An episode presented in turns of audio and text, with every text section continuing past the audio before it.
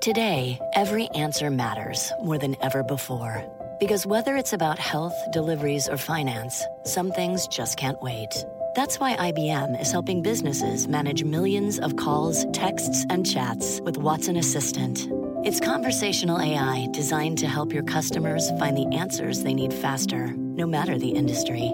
Let's put smart to work. Visit IBM.com slash Watson Assistant to learn more.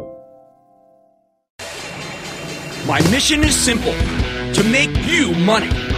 I'm here to level the playing field for all investors. There's always a bull market somewhere, and I promise to help you find it. Mad Money starts now. Hey, I'm Cramer. Welcome to Mad Money. Welcome to Cramerica. If you want to make friends, I'm just trying to make you some money.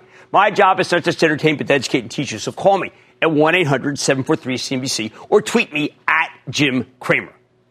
When will we stop rallying on the same old information? When will we stop being so greedy? Start being a little more cautious? It's hard to tell because we keep getting such a good backdrop. The kind of backdrop that encourages investors to keep taking risk. Maybe too much risk?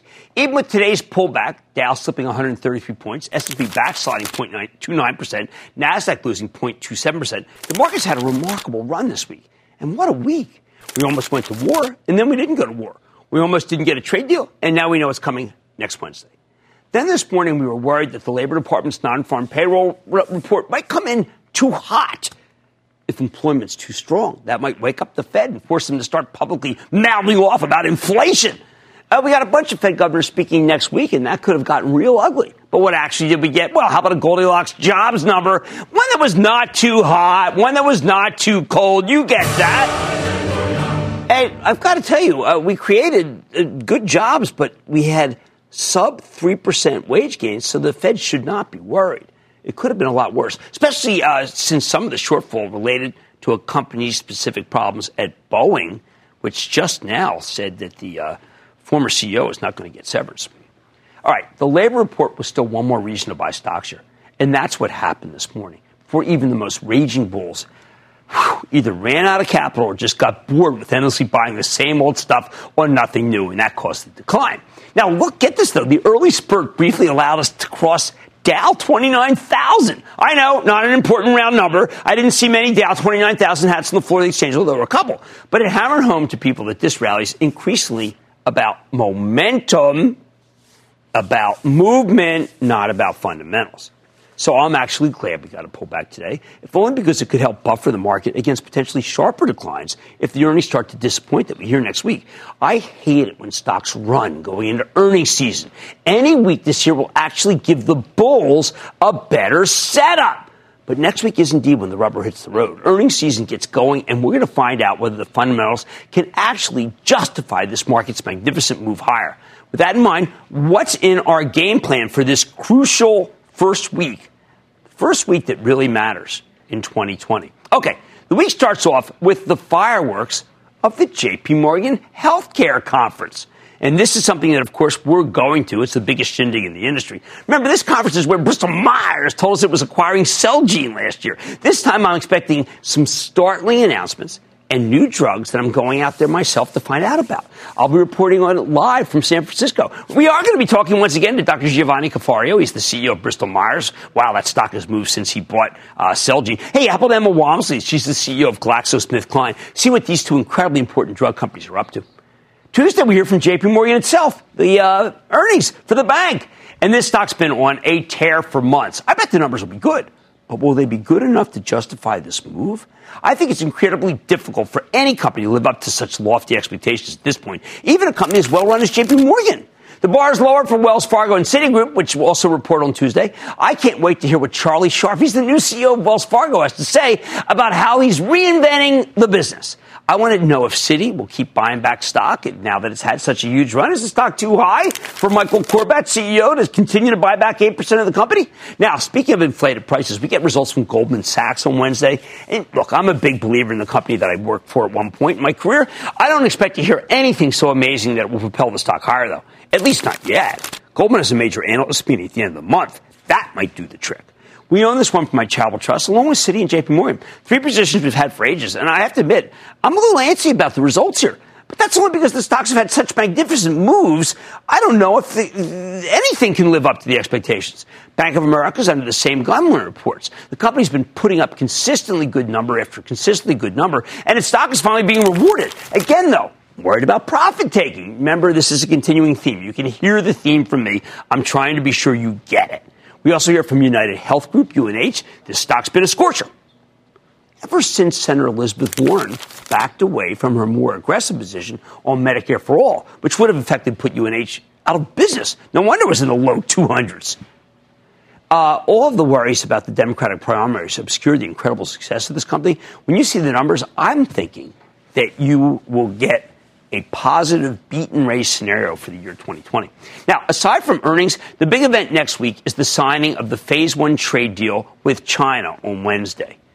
Once it goes into effect, uh, I believe President Trump will roll back some tariffs in exchange for China making some major purchases of American made goods.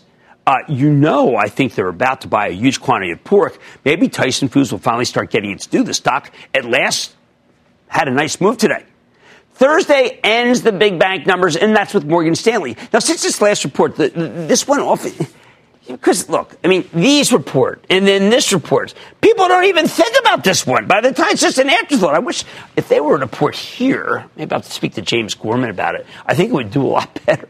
It isn't fair. Morgan does a fabulous job. Sure, the stock hit a 52 week high today, but I still think it sells for ridiculously cheap 10 times earnings. This is an incredibly well run bank. I think you can go higher, and if the stock sells off after the other banks report, so let's say these guys aren't that good, these guys aren't that good, so this stock is down, I think you want to buy buy some. That would be the best trade off of next week. We also hear from PPG. They're on all the time, right? Especially chemical maker. Lately, the chemical stocks have been roaring as they've been able to put through some price increases. Polyvinyl chloride just had a price increase this week. PPG will give us the pulse of the group. It's been a juggernaut since October, although the stock has cooled of late. I bet they tell us a fine story. After the close, one of the great bellwethers reports, I'm talking about CSX, and that is the big railroad all aboard! Uh, these guys, honestly, I don't know how they how their business is doing. It's difficult to tell. The rails have taken off though ever since the Fed started cutting interest rates, and it's been a pretty amazing move as these companies aren't actually seeing a big uptick in business, but there's been a big uptick in earnings because they've been making more money off of each train thanks to something called precision railroading. CSX has been a leader in the process, so I think it will please Wall Street when it reports. Friday, uh, someone may not please Wall Street reports is Schlumberger, SLB, also known as SLOB, the oil service titan. Uh, we need a NABF. Uh, not as bad as feared, NABF. Uh, and then the stock and rally. The problem is, I just don't know if it's possible to get anything positive out of an oil service company in this environment, even with the price of crude up substantially over the past week.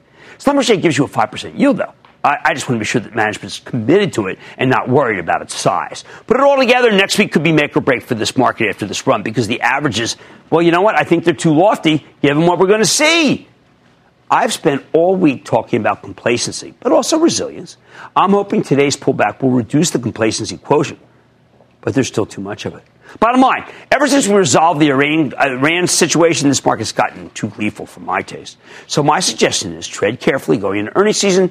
We've tried to take something off the table every day for my charitable trust. I think you should do the same because this is a good moment for profit taking. Let's go to Richard in New York. Richard! Richard! Booyah, Sir James. This is Richard from Jamestown, New York. Fantastic. Notably the, the, the hometown of Lucille Ball in the National Comedy Museum. I had um, no idea. Time. She lived next door to me at one point in this in the uh, 90s. Wow. I mean, wow. she's just amazing. Amazing person in the 80s. It was 80, let's see, 84. She lived next door to me.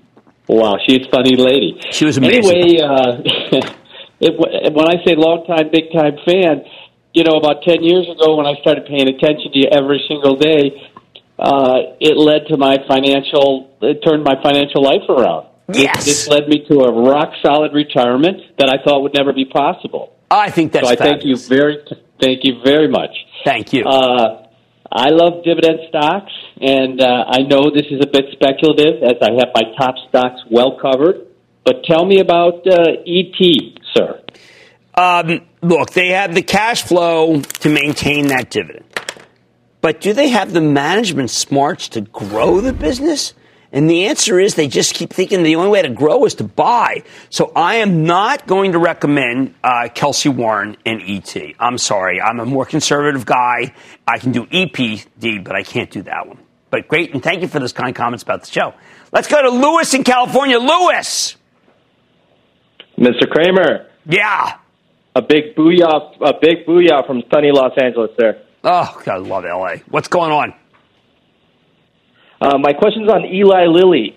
Um, I'm up 16% over the last couple of months, and I'd like to know um, if it's time to take some chips off the table. Nah, Dave Ricks is the real deal. I mean, the stock more. was up a lot today. I totally get that. I, I, know I'm probably being greedy with Lilly, but Dave Ricks is so good. You need a pharmaceutical. They are great. Uh, and I think that to, the stock's going to keep going higher. Sure, there could be an air pocket, but all I would do is pound the table if you got one. Thank you. How about Craig in California? Craig. Is this Jimbo? You bet it is, partner. What's up? Yeah, it's the ski daddy Swami of the stock market. You the betcha. Guru of gains. You betcha. Also known as Jimmy Chill. What's up? Uh, I've got a uh, I've got a stock name. I've got a question for you. Uh, I've been following this about ten years. Keeps rocketing higher and higher and higher. Big name. Nobody on the streets talking about. Uh, I'm wondering uh, how high can the stock go, and what kind of multiple should be placed on. Um, one of the quickest and easiest ways to find out if you've been a victim of identity theft is by doing a quick credit check. Does this bode well for Fair Isaac, FICO? Fair, look, Fair Isaac's like it's like Kleenex, right? FICO is like Kleenex. It's just part of our society, and that's why this stock can keep going higher. Uh, I'm a believer in fintech. I'm a believer in Fair Isaac. Uh, it's just it's kind of like owning S&P. There's just certain companies that are just fantastic to own, and uh, MSCI, and Fair Isaac's one of them. You got a good one there. All right. Now, tread carefully going into earnings season just because I'm a little concerned. I mean, think about it, 100 in the high 130s, and it used to be much, much lower. Citi just had a very big run. Goldman's had a run off of 180. Like, I'm a little nervous. Not a bad time to take some profits. On Mad Money tonight, what could the recent geopolitical tensions with Iran mean for the oil market? I'm talking to CEO of Parsley Energy. Find out. Sweet spot, Permian. Then the big tech names are once again surging, but what's behind the move? I'm offering uh, an alternative take. And we're almost done with a busy week, but before we wrap up, I'm checking back in on one of the major storylines of the week CES 2020. Find out what's next when it comes to the self driving cars that I know you care about so much with the CEO of Mobileye. So stay with Cramer. Don't miss a second of Mad Money. Follow at Jim Cramer on Twitter. Have a question? Tweet Cramer. Hashtag mad tweets. Send Jim an email to madmoney at cnbc.com or give us a call at 1 800 743 CNBC. Miss something? Head to madmoney.cnbc.com. Jeans. They're an American staple. No article of clothing is more closely linked to our nation's history. Today, denim's a $90 billion industry, but that success didn't come easy. I'm David Brown, the host of Wondery Show Business Wars. We go deep into some of the biggest corporate rivalries of all time. And in our latest series, we're unzipping how Levi's, Lee, and Wrangler managed to take workman's wear from the frontier to the runway and closets around the world. Join us for Denim Wars. Listen on Apple Podcasts, Spotify, or listen ad-free by joining Wondery Plus in the Wondery app.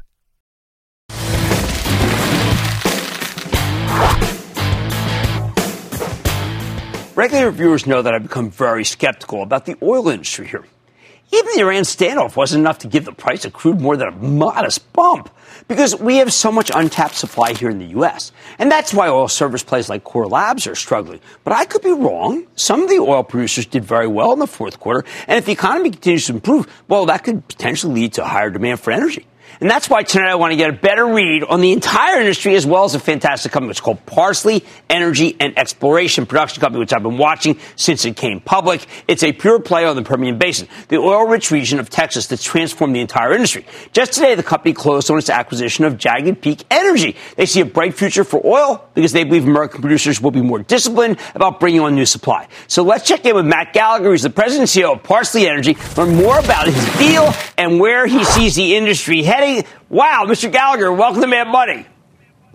Well, Jim, thanks for having me. Long time listener, first time interview, so I'm really happy to be here. That's thank you for listening for a long time. I have been a huge fan of your company, your founder, and your vision, but I want others to know what it is because I think that if people really want to play the pure part of American oil boom, it's parsley. Well, that's right, and we're right in the core of the Permian Basin. We've been built from scratch as an unconventional shale player. We started drilling in 2009. We've seen the whole, whole horizontal evolution unfold in front of us, and we've been a part of it. And we're excited to close on our acquisition today, just a natural fit for Parsley Energy. Were you surprised at all with the increased tensions with Iran that we didn't have more of a move in oil? Well, actually, I, I think that we're a part of the reduced impact of that. So there were not lines around the gas pumps we were able to keep the prices low because of this resource renaissance that we've been a part of as the shale producers. So you did not see that huge jump in pricing.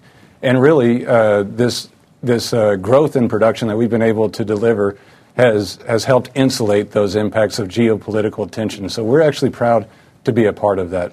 Or let's talk about the uber growth of production, the jagged peak energy acquisition, because it, you're making a statement, and you're making a statement that your stock should be used to buy really good properties that can continue to produce a lot of oil. Well, that's right. It's a natural fit. It's right next door to us. It's actually supportive to our free cash flow growth. And when I talk about this resource renaissance, uh, it's been a five year expansion phase that's larger than anybody ever thought on the production growth. But what we need to do as shale leaders is we need to convert to a financial renaissance, and we have to deliver returns to our shareholders. So we've demonstrated that there's a tremendous resource in the ground right here in the United States, and now we need to turn that into competitive businesses. But Matt, what happens if the other guys don't have discipline? Because very, at various times in the industry, the companies have been conservative and, and I'd say uh, aren't willing to uh, borrow too much, and then other times they just go right over their skis. Does it matter what other guys do for Parsley? Well, I think on a broad scale, yes. Uh, I think we're really excited to see the industry as a whole pull in their capex spending. You did not see an immediate rebound coming into 2020 in capital programs. Uh, Parsley specifically is trying to deliver a more consistent capital program over the course of five years, a decade. We're already in a very volatile industry. We want to take the business model and de risk it and deliver a standard business model year in and year out. Uh, people so have to if know everybody it, were to react. Well, I was going to say, your deck describes that, and it's very unconventional because most companies are trying to show how they're going to grow no matter what. But you are the opposite in your deck. Well, that's right. And when you look at uh, how we're built, we're built out of very highly talented engineers and geologists, hardworking people out in the field.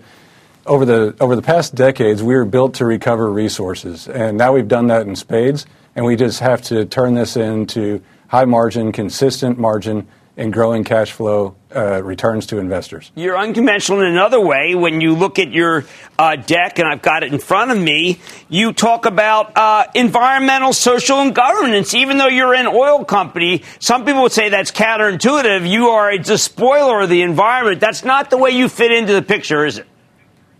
No, I appreciate you catching it that way, and it's very important to us. And a lot of people say, you know, I'm a millennial or I'm on the, the edge of millennials, and we hear these guys ask about the importance of social impacts to the companies. And when I hear millennials and, and people around this great city of Austin saying the importance of, of social and environmental impact, I think, you know what, it's about time. And we need to take a leadership stance.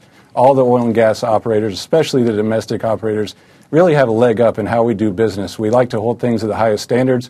We, we invest in our communities. Uh, we operate in and around the environments we live in, and we want to protect them to the best of our abilities. So we need to be accountable, and we need to be transparent, and we need to get better over time. So we put this baseline report out there as an inaugural report, and we're going to get better over time. We're looking forward to it. And that includes uh, not reckless flaring, which a lot of people are very worried about who care about the environment.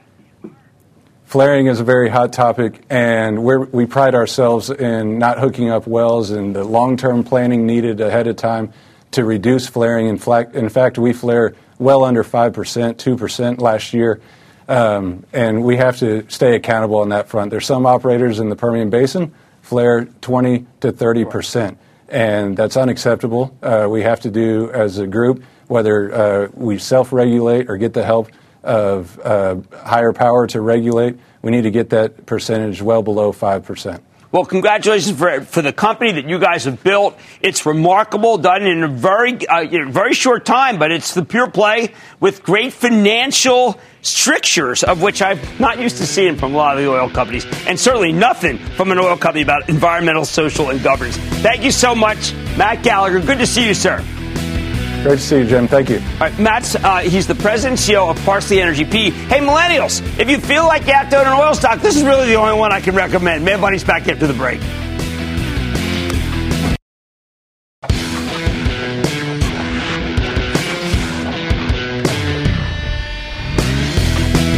Where are all the politicians who spent most of last year hectoring the big tech companies?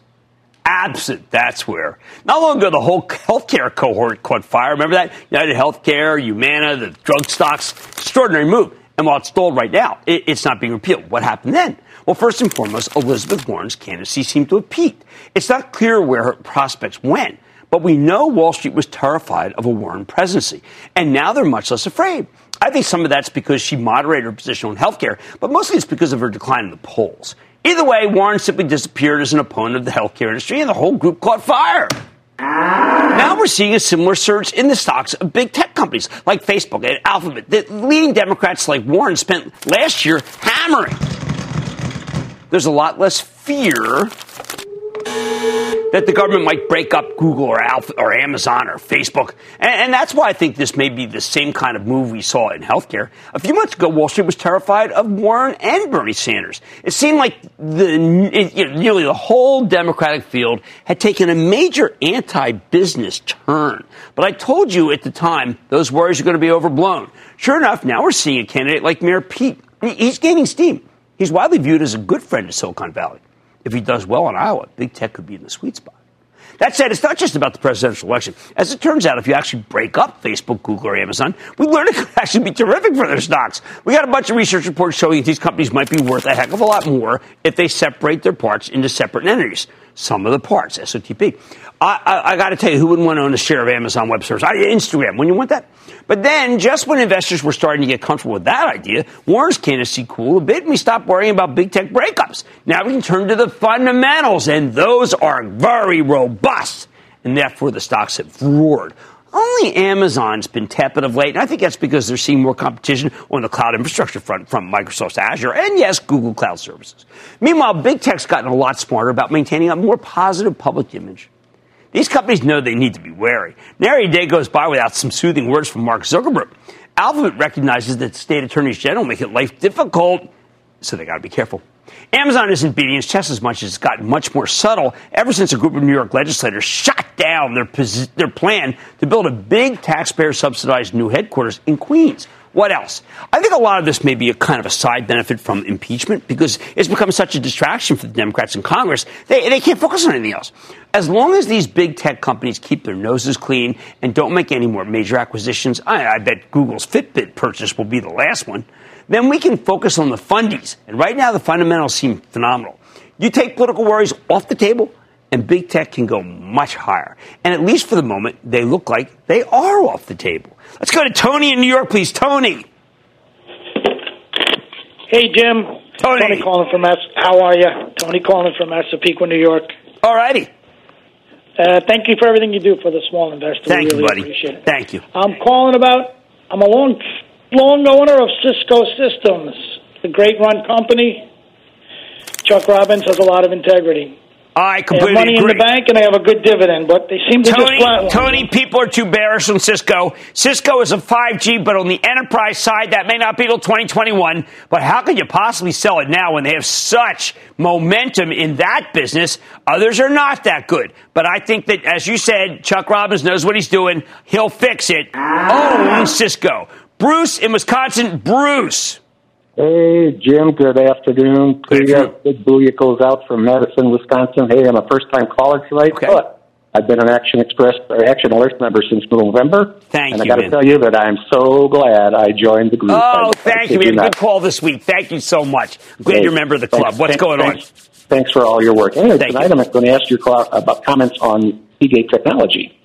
Uh, earnings are out February 4th, and since last earnings, it's been in a very narrow trading range. Right. Uh, do you think it's? Uh, I, I think it'll be okay, Bruce, and thank you for the kind comments. But you know what? I think that Western Digital is the better one because they have NAND, they have Flash, and they're doing quite well. So I would swap into that one.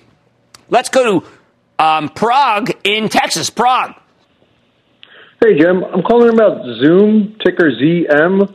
Uh, it was IPO earlier this year and it skyrocketed. I bought some shares in middle of October. Right. I'm just wondering where this is going, where it's headed. I think you got to own this for the long term because, boy, are they ever good. I mean, we talked about Cisco earlier. Cisco's got to try to go up against them, but Zoom is just a remarkable company. It is high valued, but it can go higher. It's not beyond me. That can still go higher. Anyway, big tech is on a tear. They keep their noses clean, I think that tear can continue. Much more mad money. Does the road ahead look promising for Intel's Mobileye? I'm sitting down with the CEO to find out. Then, before I head out to the West Coast next week, I'm getting a sneak peek into one of the most essential conferences in the healthcare industry. It's taking place while I'm there. You don't want to miss my preview. And all your calls rapid fire in tonight's edition of the Lightning Round. So stay with Cramer.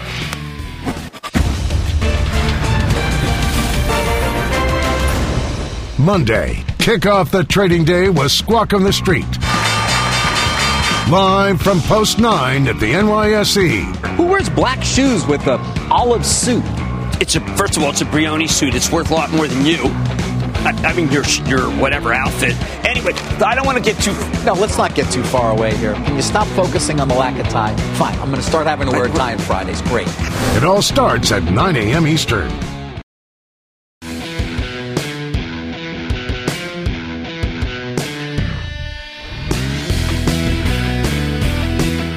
That CES, formerly known as the Consumer Electronics Show, they don't call it that anymore, has wrapped up, I want to circle back to a company that's at the forefront of one of the hottest trends in tech. I'm talking about Mobileye, the Intel subsidiary that makes advanced driver assistance systems. When you hear autonomous driving, you got to think Mobileye. Now, roughly three years ago, this company was acquired by Intel, and it's become a much needed growth engine within the gigantic semiconductor company. You can't invest in Mobileye directly, but these guys have a fabulous understanding of what I expect will be one of the greatest growth stories of the next decade, if not beyond. So let's check in with Professor Amnon Shashua. He is the co-founder, president, and CEO of Mobileye to learn more about the future of autonomous driving. Professor Shashua, welcome to Mad Money. Good to see you, sir. Good to see you, Jim. Thank you so much. Uh, one thing I think, uh, just to get started right to the issue, people don't think, um, unless it's car with no driver, they think there's nothing there. You have a billion dollars in sales. Clearly, it's bigger than just a car without a driver. It's a revolution. No, it's a revolution in a number of ways. First, it's a revolution in saving lives. You know, more cars will be autonomous, more lives would be would be saved. A computer will do a better job than uh, than a human eventually. Second, it's a revolution of all what we know about transportation, about the, the cost per mile that today is, is is lowest when you own a car, but in the future it will be lowest if you have a robotaxi, and be lower if you have an autonomous uh, car. It will even rival the cost of uh, public transportation. So all what we know about transportation will change if we can make it work. Israel's well ahead of the United States in driverless. I don't think that it, it's a competition between states. Uh, I think the number of companies that can pull it through, create the technology of autonomous car, is going to be a handful of companies, small number. Uh, where they are located geographically today in this global world doesn't really matter. Would we ever uh, start cars that are driven by people if we were to start over again? Wouldn't we always want it to be driven by machines and not people? it makes a lot of sense to be driven by uh, by machines. Uh, the only problem is that you know automating the concept of driving is so difficult. Yet you know the public doesn't doesn't understand how difficult it is. Public understands that sending a rocket and, and landing on the moon is very very difficult, but driving is easy. We all drive it. It's kind of a natural thing. You know we take some few driving lessons, but it's a very it's very natural. But when you think about the technology and all, all what you need to do in order to put such a machine on the road and make sure that it's safe, it's, it's mind blowing. Now, we should back up to do all the talk about some of the incredibly cool things that you're up to for uh, advanced driver assistance systems because there's a lot more to this than just one day having a, a car without a driver. So we're, we're looking at a spectrum. So the spectrum starts from driving assist, which is called ADAS, Advanced Right. Driving Assist, going up to more advanced, it's called Level 2 uh, Plus, where it's conditional autonomy. So the driver is responsible, but under certain conditions you can let go for certain periods of time. It's called conditional autonomy. Up to autonomous driving, which comes in two phases. First phase is robotaxi. So you don't go and buy such a vehicle. There's an operator who owns a fleet of, of uh, autonomous vehicles and, and use them for ride hailing or ride sharing. And then the holy grail is where you and I can go and purchase a car. At first, it's going to be a premium car, of course, but purchase a car, and then at the push of a button, you can sit in the back seat, and it will take you to wherever you want to go. Does BMW have that car right now? Nobody has such a car right now. But they do have conditional autonomy cars, right? But uh, you know, robo taxis is not that not that far away. Uh, we are targeting early 2022. Actually, we have been saying so from 2016. Now, 2016. people have told me that it's been pushed back to 2025. That's not true. Uh, so maybe they are talking about consumer AV, the last the last stage in which you and I can buy can, can buy a car. Uh, there are lots. There are a number of good reasons why you want to start with robotaxi rather than jump directly to a consumer. Uh, the first is is the regulatory front. It's much easier to uh, regulate an operator that operates a fleet of such uh, vehicles because then you have reporting responsibilities, you have back office, you have teleoperation, things that you cannot put on a consumer. Second one uh, uh, would be the cost. You know, when you think about the cost of the technology, the self-driving system, today it's somewhere between fifteen to forty thousand dollars per car. Sensors, compute, cables, everything. That's okay for a robotaxi. It's not okay for a consumer. But if you bring it down to about five thousand dollars, which we believe we can do till 2025, then it starts becoming interesting at the consumer level. You know, five thousand dollars cost, fifteen thousand dollars to the driver. You buy a premium vehicle for one hundred thousand dollars, fifteen thousand dollars sounds reasonable for such a, a huge value. And then later, it, of course, it will trickle down to more less and less uh, premium segments. You're much more bullish on this than most people I talk to who have kind of just said, because we had a couple accidents, been set back, and there aren't, we, it'll take so many simulations to get to where we have to be in multiple years. Th- This is here and now. This is here around the corner. Domino's can have a robo. You're telling me, because that's what Domino's wants to do. You're telling me that there's going to be robo taxis within the next two or three years. There will be robo. If, if you build it right, there will be robo taxis, and and Mobileye builds it right. I'm going to leave it there because that makes me feel good. It's been a tough week. that's the best news I've heard. Okay, that's that's Professor Amnon Shashua, and he is the president of CEO of Mobileye, which is a division of Intel. And wow, I mean, a lot of people are skeptical. I like what you had to say. Mad Money's back after the break.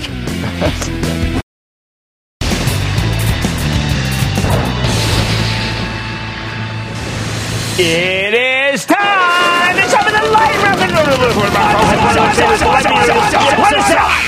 And then the lightning round is over. Are you ready, Ski? Time for the lightning round. I'm going to start with Lou in Massachusetts. Lou. Hey, Jimmy, baby, you're the best, man. I love you, man. Oh, thank you for the kudos. Uh, What's happening? I'm talking. I'm thinking about IGNX. I just bought a little position, and I, I'm thinking about uh, taking the truck back and loading it No, up. What do you no, man? no. It's a totally speculative situation. Don't put even more than one, a small percentage of your assets in it. It's got virus therapy, but it's unproven, unproven, unproven. And so you got to be small. Let's go to Albert in Illinois. Albert. Uh, hi, Dr. Cramer. Yes. First of all, I'm sending you unlimited love and thanks for the unlimited love you give to all of us and to the whole world. My uh, ticker is LPI, Laredo Petroleum, and I heard actually it's going to be a buyout. Yeah, I'm not a fan of Laredo. I'm not a fan of the balance sheet. I'm not a fan of, of the industry right now. So I'm going to have to go against that one. Parsley is better, by the way, if you have to be in it. Let's go to Gary in Texas. Gary. Happy New Year, Jim. Happy New Year to you, Gary. Listen, 96% of my portfolio is in mutual funds All right. and 4% in individual stocks. My main question today is about MKSI. I bought some at 74 in 2018 and more at 70 in 2019. I sold 25% of my position in October of 19 for 109. Perfect. I think the company has a lot more room to run, but should I take a little No, more no, off I'm in total agreement with you. I like your strategy. You're doing it just right. That's precisely what I would be saying. Sell 25, let the rest run. I mean, this is a high tech instrument company. It does a lot of good stuff in display, storage device. I think it's good. Let the rest run. Let's go to Ryan in Florida. Ryan. Jim, Jimmy Chill. Thanks for taking my Jimmy call, Chill buddy. is Love here. the show. Jimmy Chill is here. Go ahead. okay, I have a question about one of the leaders in advanced medical genetic testing.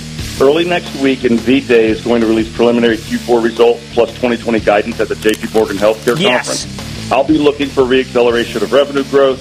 By the way, short seller Citron recently converted and is now a buyer. Oh, But- really? I, I don't, you know, look, I Your have to tell you, I like it. I mean, like, I'm doing that 23andMe thing. This is good. You need these companies. They do cancer screening, genetic screening. That allows you to be able to do immunotherapy. I think you've got a winner, and I support it. Let's go to Harlan in Washington. Harlan!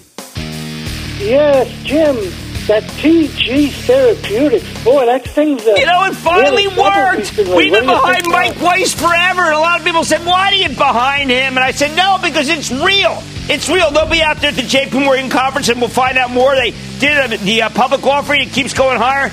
But Mike, come back on the show. I believed in you when no one else did. Okay, there you go. Let's go to Perth, Pirith in California. Pirith. Yeah, hi Jim. How are you? I'm good. How about you?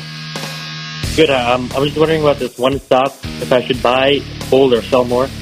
I got in around 190. The stock is called Vertex VRTX. Okay, remember, we don't care where, where a stock came from. We care where it's going to before you're in a winner. This is uh, cystic fibrosis, a terrible, terrible illness, and these guys have the best thing out there.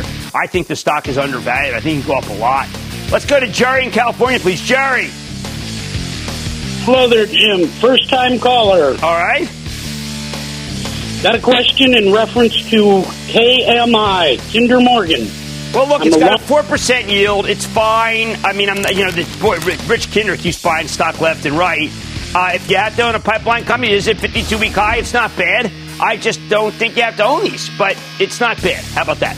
And that's because the industry itself, I'm not. I don't really care for. Uh, let's go to Cliff in New York. Cliff. Good evening, Mr. Cramer. Hi. Can you Tell me, hi, can you tell me if Ventas stock symbol VTR is a buy? I struggle. sell, I struggle. I think Deb Cafaro's uh, terrific, but that last quarter was not good. The guidance wasn't good. And you know what? It's not about friends. It's about it's about money, and that company's not doing as well as I would like. And the prospects are not as good as I think in, uh, in that kind of uh, long term long term nursing facilities.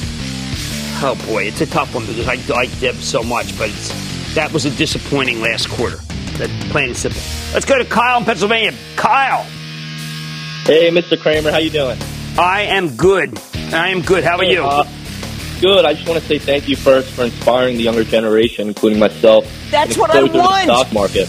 Everyone has given up on you guys except for me. I know that's what you want. You want information and teaching. So we do it. How can I help? Well, oh, geez, we're going to have to cut it short. I'm sorry. And that, ladies and gentlemen, is the conclusion of the Lightning Round. The Lightning Round is sponsored by TD Ameritrade.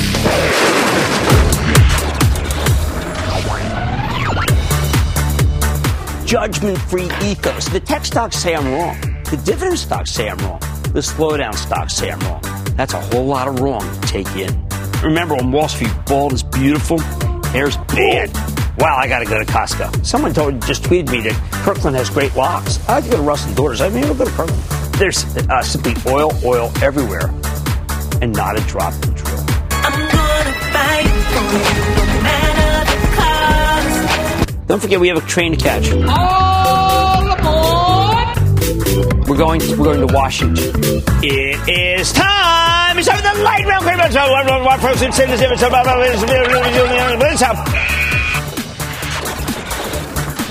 Yes. Yes.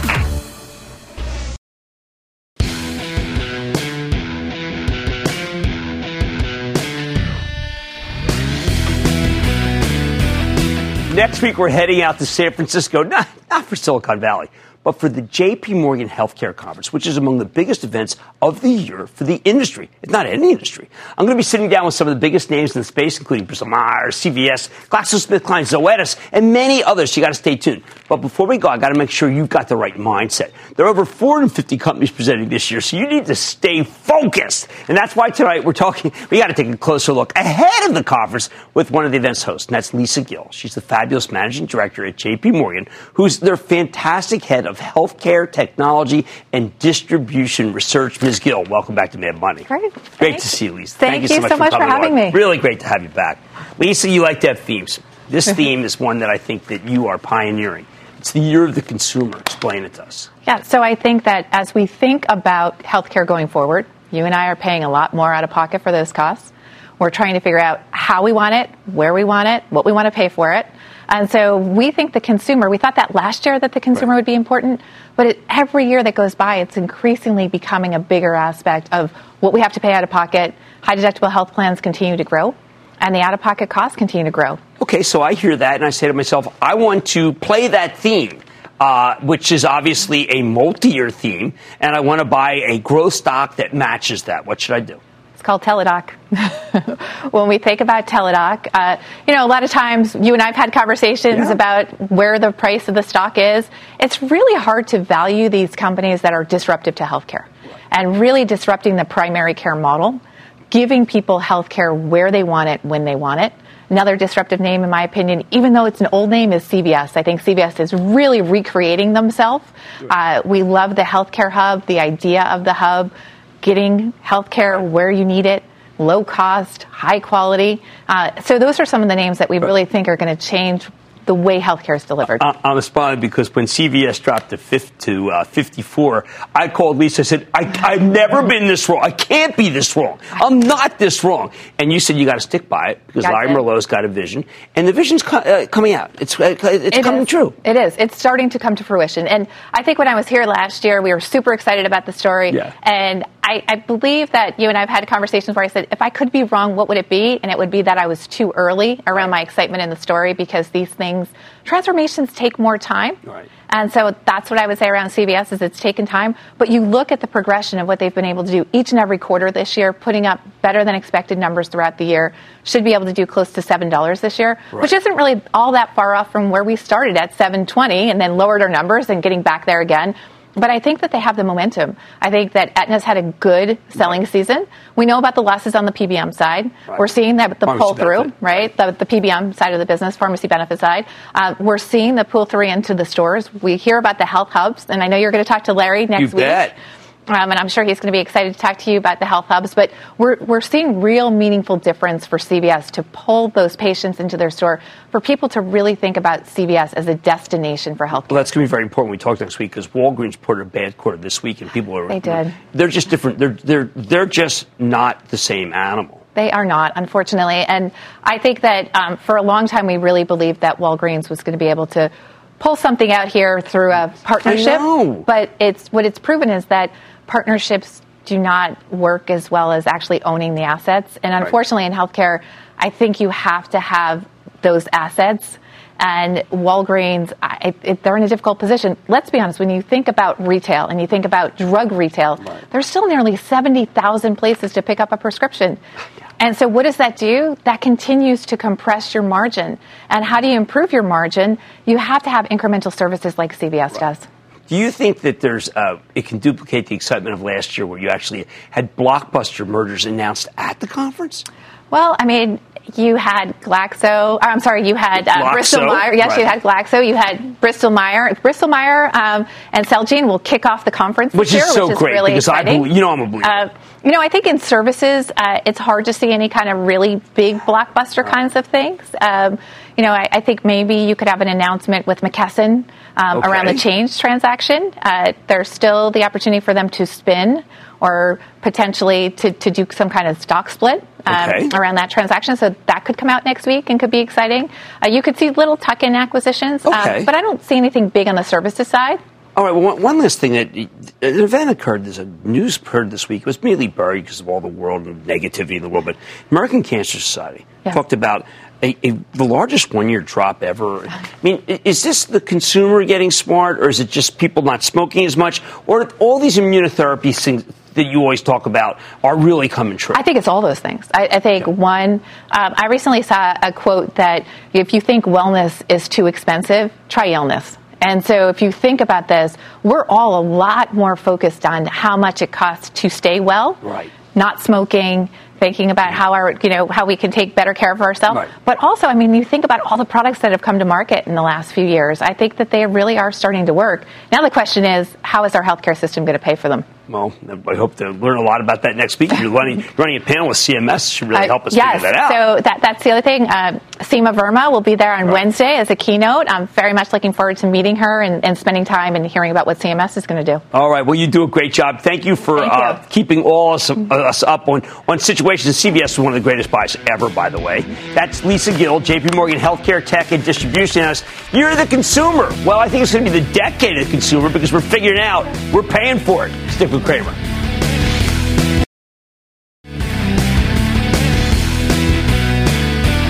All week, I've been talking about resiliency and complacency. And when the needle gets too close to complacency, I get more negative. And I detected a lot of complacency in the last two days as we kept going up on the same information. So, look, it's okay to take some profits. I like to say there's always a bull market somewhere. And I promise to try to find it just for you right here on Mad Money. I'm Jim Cramer, and I will see you Monday. CNBC's Workforce Executive Council is a premier group of C suite human resources executives from leading companies across the country. It offers a members only portal and chat, plus exclusive industry content, with access to breaking news calls and digital networking experiences. The network and resources HR leaders need now. Apply to the Workforce Executive Council at cnbccouncils.com slash WEC.